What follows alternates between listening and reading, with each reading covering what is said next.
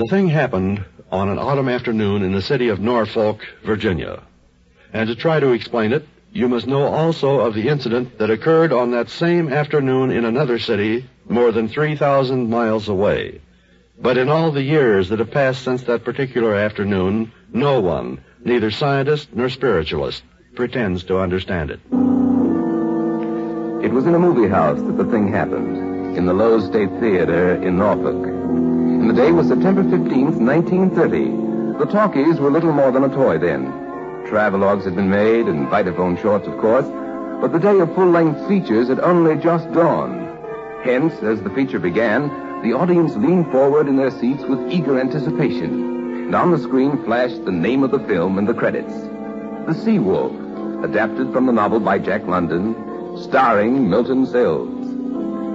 Up in their box at the rear of the theater, the operator and George, his assistant, sat side by side, their eyes on the screen below, anticipating an hour or so of pure enjoyment, their ears tuned to the smooth, familiar automatic click of the projector. But they were doomed to disappointment, for something unforeseen was taking place. It's the soundtrack, George. Something must be wrong with it. No, neither words nor music were audible in the theater.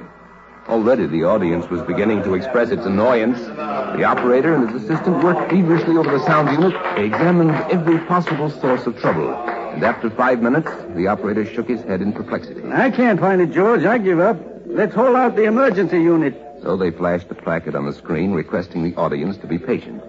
And then they connected the emergency sound unit and started the film from the beginning.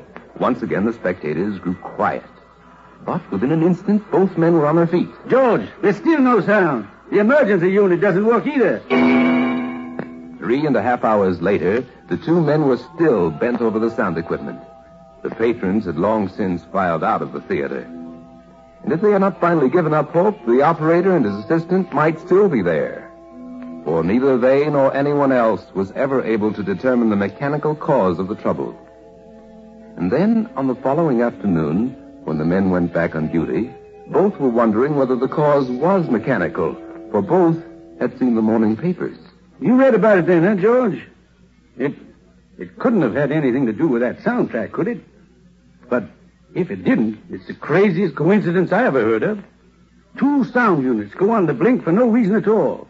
And at the same time, on the same afternoon, Milton Sills, the star of the movie, dies. Yes, on the afternoon of September 15, 1930, the career of the illustrious Milton Sills came to an end. As the audience in a theater in Norfolk, Virginia walked away, bitterly disappointed because they had failed to hear the star's voice, the star himself lay on his deathbed in Hollywood, California. Hard as it may be to believe that there could be a real connection between the two events, it is still harder to believe that it was mere coincidence.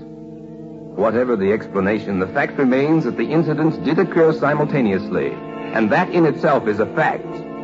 Incredible, but true.